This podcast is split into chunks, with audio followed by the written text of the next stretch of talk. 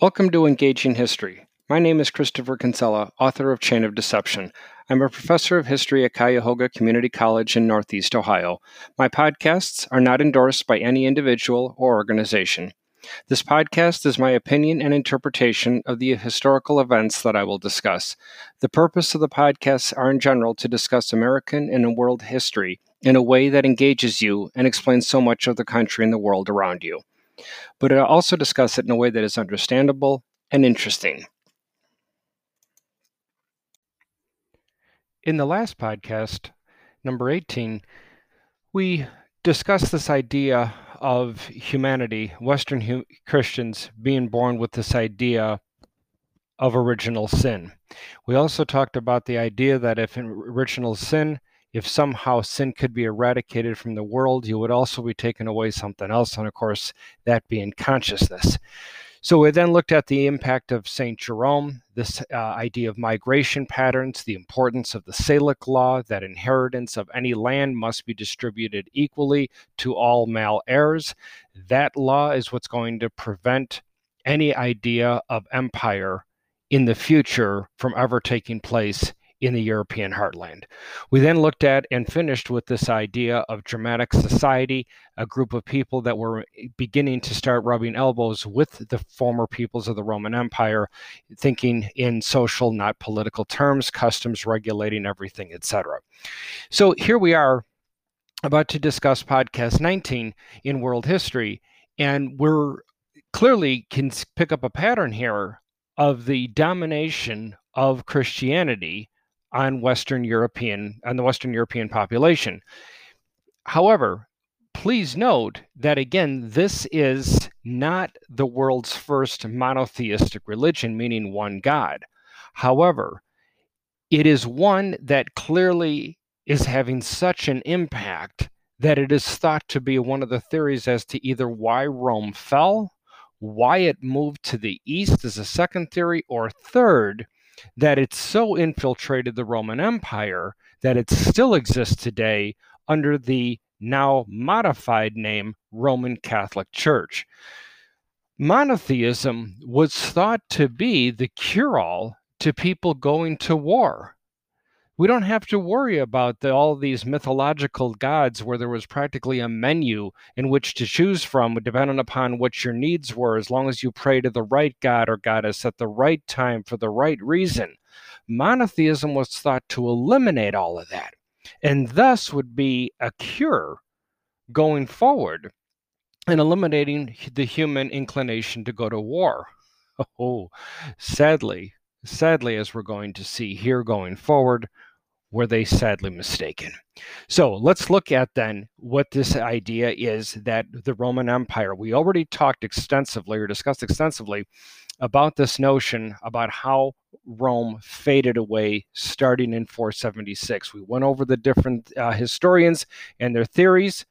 We also then looked at expanded on the theory that the Roman Empire simply modified its name, the Roman Catholic Church, but I never really got in deep yet about what's behind the theory that Rome, rather than becoming the Roman Catholic Church, certainly faded in importance from Rome proper in modern-day Italy, but what's with this theory that it moved east to modern-day Istanbul?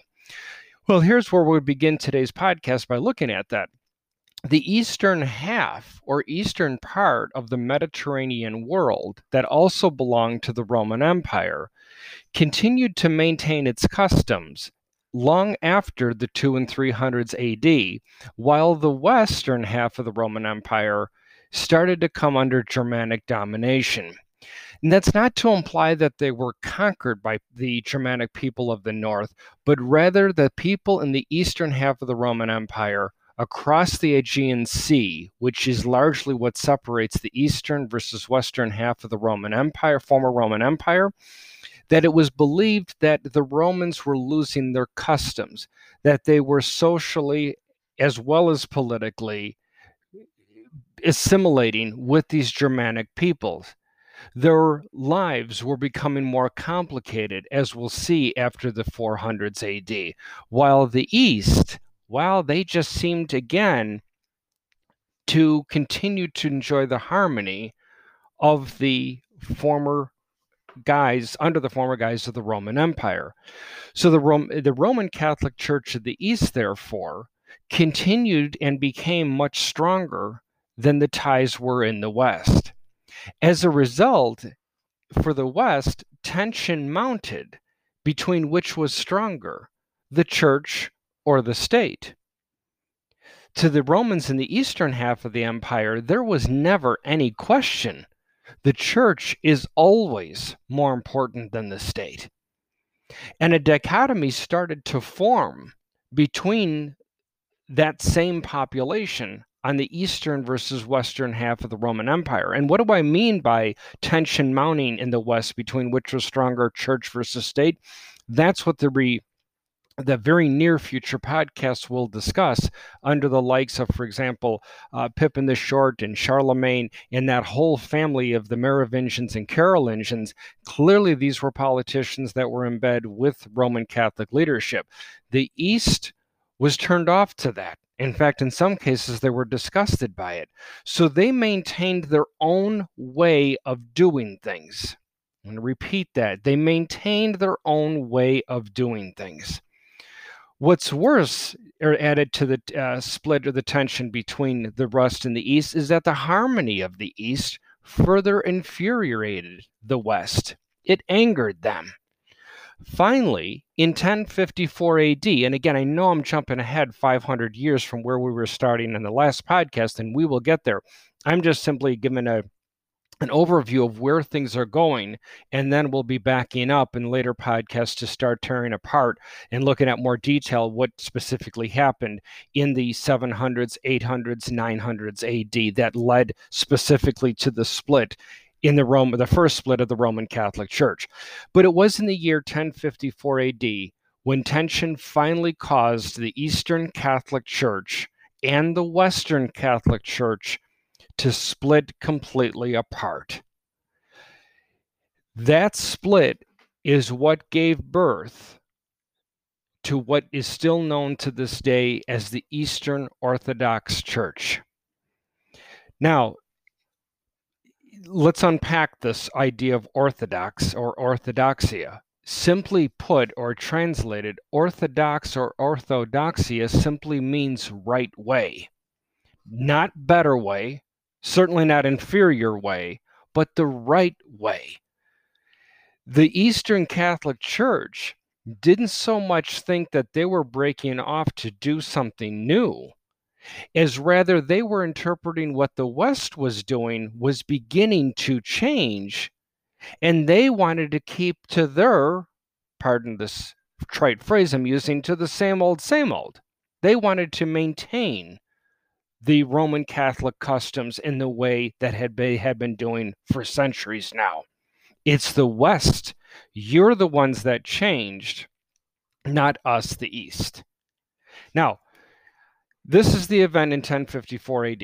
Again, I need to remind you, to the listening audience, I am a Roman Catholic. I went to 9 years of the Dominican nuns and Sisters of Mercy, 4 years of the Marist Brothers, taught then at St. Xavier University, also taught by the Vincentian scholars as well at DePaul University.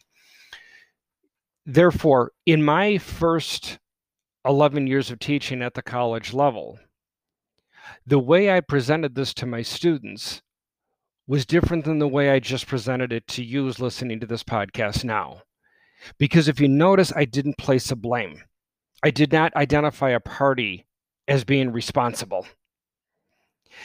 However, again, that's different than the way I presented it in the first 11 years, not including the idea of the way I taught it in high school. So when I say that who is to blame, the way I taught it years ago was that the East broke off. They are the ones that left the Roman Catholic Church. The question really is, though, is that the case? So to expand on this, No, I'm not going to enlighten you on one of my readings or anything that I've done over the years, although there's time and a place for that. Rather, I want to bring you to October of 2011.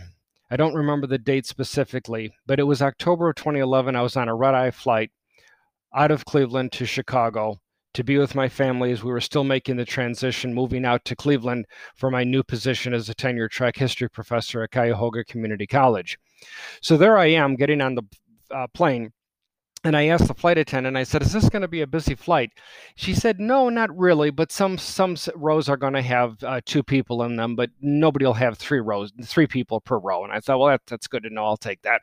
So I sit down, and just as we're about to shut the door, I'm on the aisle seat, and I enjoy the fact that I have nobody in the middle seat, nobody is on the window seat. Just as about the door closes, I hear, excuse me, sir. And I was reading. And I look up, and as my eyes come up, I'm looking at a pair of black shoes, black pants, look up further, black shirt, and the customary items that Orthodox priests wear. So I pull my legs back to the side. He scooted in front of me and sat down on the window seat. And I resumed my reading after, saying good morning. As he returned it as well with a trite smile. Well, me and my big mouth, we were delayed in takeoff, so I couldn't leave well enough alone. And I looked up at him and I said, Father, and he wasn't reading or anything, he was just looking out the window. I said, Father, a question for you. He said, okay. I said, 10:54. And he said, the break. I said, yes, sir. Why? He said, why what? Why'd you leave? And he looked at me, and a genuine smile now, and he turns towards me, and he says, wouldn't your priests and nuns and brothers that taught you be so proud of you? I felt like a skeleton sitting there when he said that. I'm getting chills just recalling the conversation, and I said, well, hold on here, back up a minute. I said, what do you mean they'd be proud of me? And he says, you're an ardent Roman Catholic. I said, okay, true. I mean, there was no way they could identify me as that, but he correctly did. And he said, and you're reflecting what you have been taught and what they've been teaching for millennia now. And I said, okay. He said, yes. And they'd be proud of you for literally not even thinking twice that maybe the Eastern Orthodox Church didn't break off, didn't walk away, that maybe the West cut us off from them. My world, ladies and gentlemen, literally spun around me at that moment. I had never thought that just maybe the way I was being taught about the rise of the Orthodox Church didn't exactly play out the way I had been taught. And therefore, and I said, well, then your perspective, Father, as to who kicked who out or who walked out, and he perhaps gave me the most mature and academically astute and accurate answer. What difference does it make? Nobody can point to specific documents any longer or specific people that said they're the ones that started it. So what difference does it make? As long as we can harmoniously coexist, isn't that the most we can ask for, at least right now, in the political climate around the world? And it is something to think about. But that is what rise again to the Eastern Orthodox Church. Occasionally you'll hear about the Orthodox Church in the news. However, it could be a more specific group. You'll hear about the Russian Orthodox Church, the Romanian Orthodox Church, Greek Orthodox. These are all subsects within the Orthodox Church. However, please remember again that the idea of orthodoxia is not that they were implying to do something different. They wanted to maintain what they thought were the tried and true customs of the Roman Catholic Church that the West had been deviating from over the past several hundred years. And we will get to those events. I'll flesh them out about what those specific events were and remind us once again, when we get chronologically to the year 1054, this was the reason for the break, regardless at this point of who left who. However, please note too that with the Orthodox Church, you can clearly see that symbolically as they make the sign of the cross in the opposite direction of that of the Western Roman Catholic.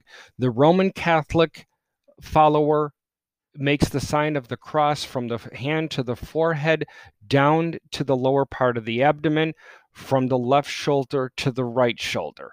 The Orthodox does that in the opposite direction. It is head to abdomen, but right to left versus left to right.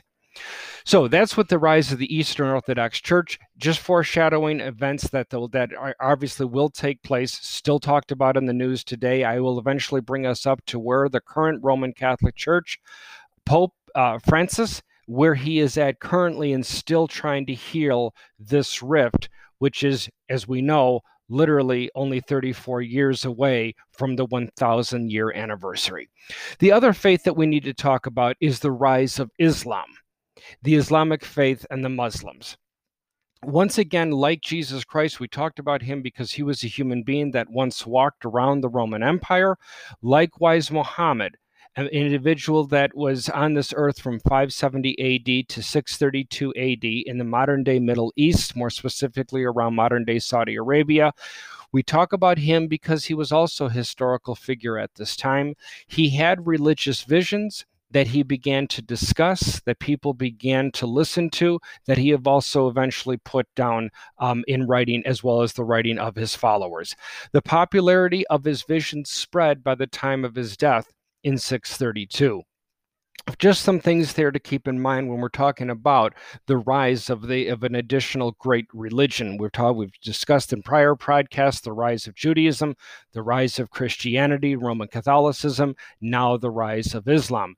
First off, Allah is not a proper name, but it is a contraction of the word Al-Ilah, meaning the God.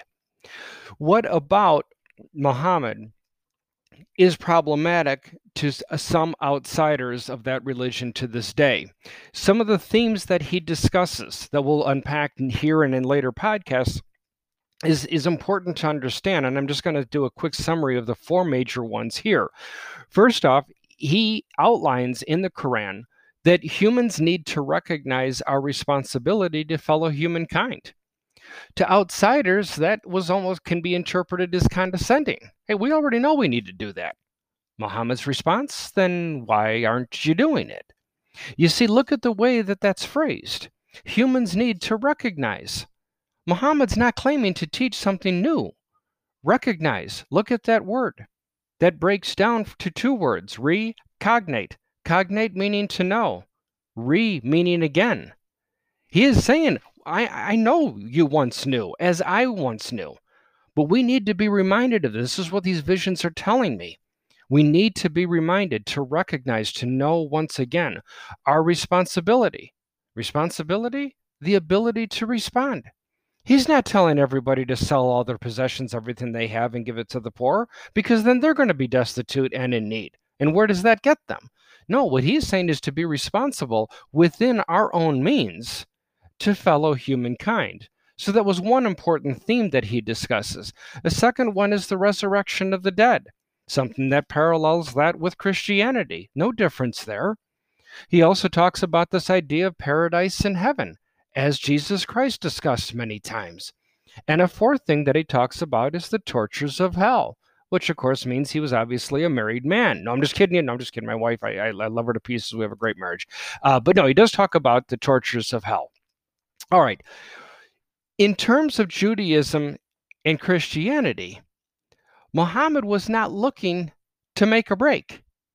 He believed that Judaism and Christianity drew from the teachings of the biblical Abraham, but that humankind had strayed. That's all. It's not something that he wanted to eradicate, to eliminate these other faiths. Not at all. In fact, a vast majority of Arabs by the 6th century CE, not only accepted Allah as their God, but insisted that he was the same God as Yahweh, the God of the Jews, as well as Jesus Christ, the God of the Christians. However, he did not see Jesus as divine, and that would sow the seeds of eventual tension. Now, a lot of this that I'll be discussing are found in a variety of books, even an interview, which is certainly not intended. I'll talk about briefly in a moment. But for example, you can find a lot of this information in the book No God But God by Reza Aslan. He's an Iranian-American religious scholar, and that specifically there that I just talked about can be found on page 8 if you'd like to expand on this on your own. But by his own admission, Muhammad's message was an attempt to reform the existing religious beliefs and cultural practices of Islamic, pre-Islamic Arabia, so as to bring the God of the Jews and the God of the Christians to the Arab peoples. If you think that that's a stretch, if you think that that is a misinterpretation, then consider that in chapter 42, verse 13 of the Quran, that where it states, God has established for you, the Arabs, the same religion enjoined on Noah and on Abraham, on Moses, and on Jesus. Where again, then I'm using this term, the Quran.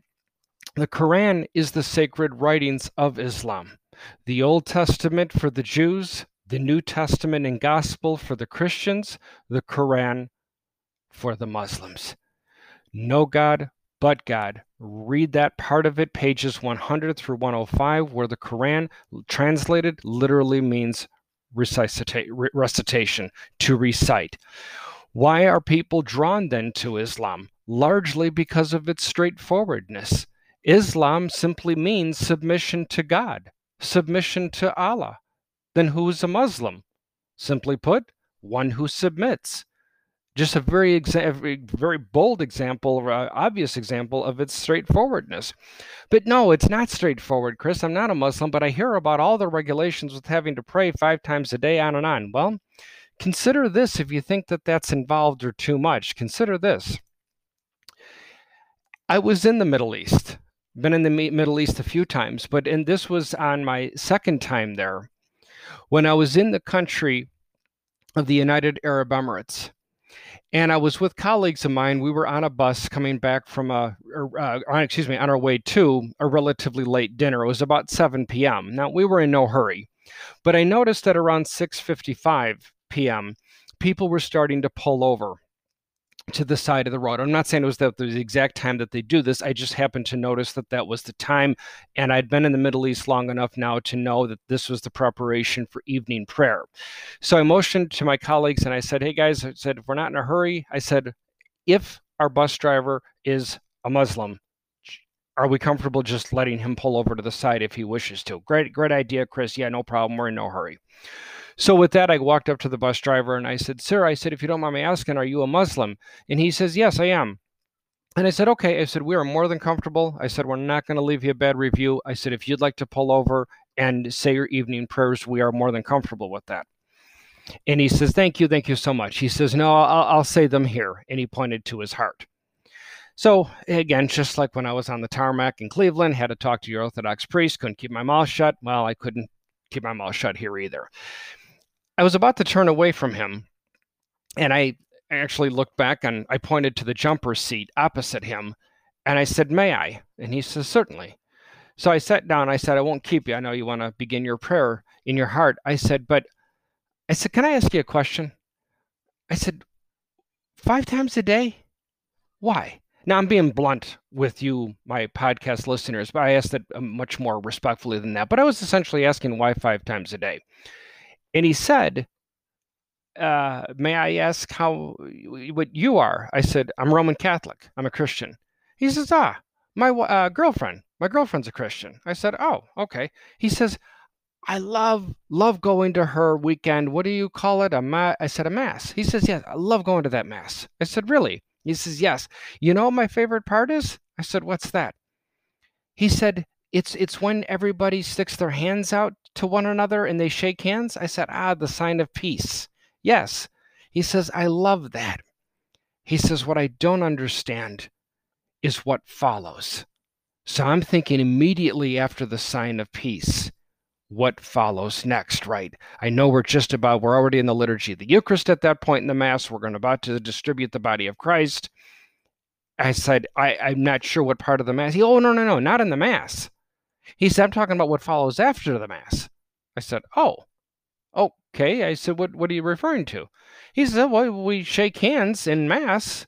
We smile. They say, what do you say? I said, peace be with you. He says, wonderful. Love those words. But then we get out into the parking lot and somebody cuts you off and you're not getting the sign of peace anymore. You're getting a rather pointed sign with a middle finger. And I laughed and I said, oh, yeah. I said, okay, admittedly. He says, you see, that's why 5 times a day. And my smile ran away and I said, wait a minute, I'm not making the jump. And he said, you see where I'm at? And I physically looked at him and he said, in the driver's seat? I said, yes. He said, you pray 5 times a day. You constantly remember you're not in the driver's seat.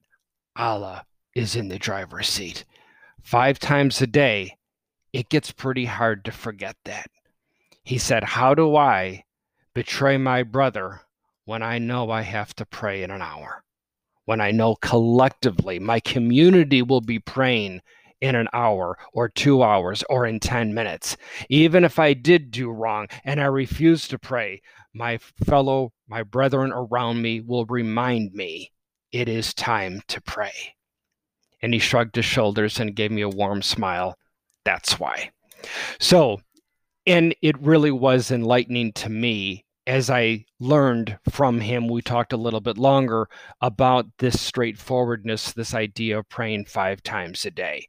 So with that, though, this was the beginning of this religion called Islam, which today, based on headcount, is the world's largest religion, followed by Christianity.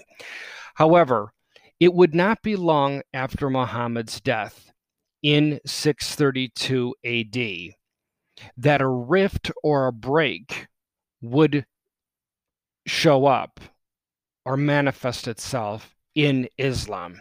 And it's a break that is still exists in the world today. That also, sadly, is the cause of a lot of religious unrest, sadly, and a lot of unnecessary bloodshed as well.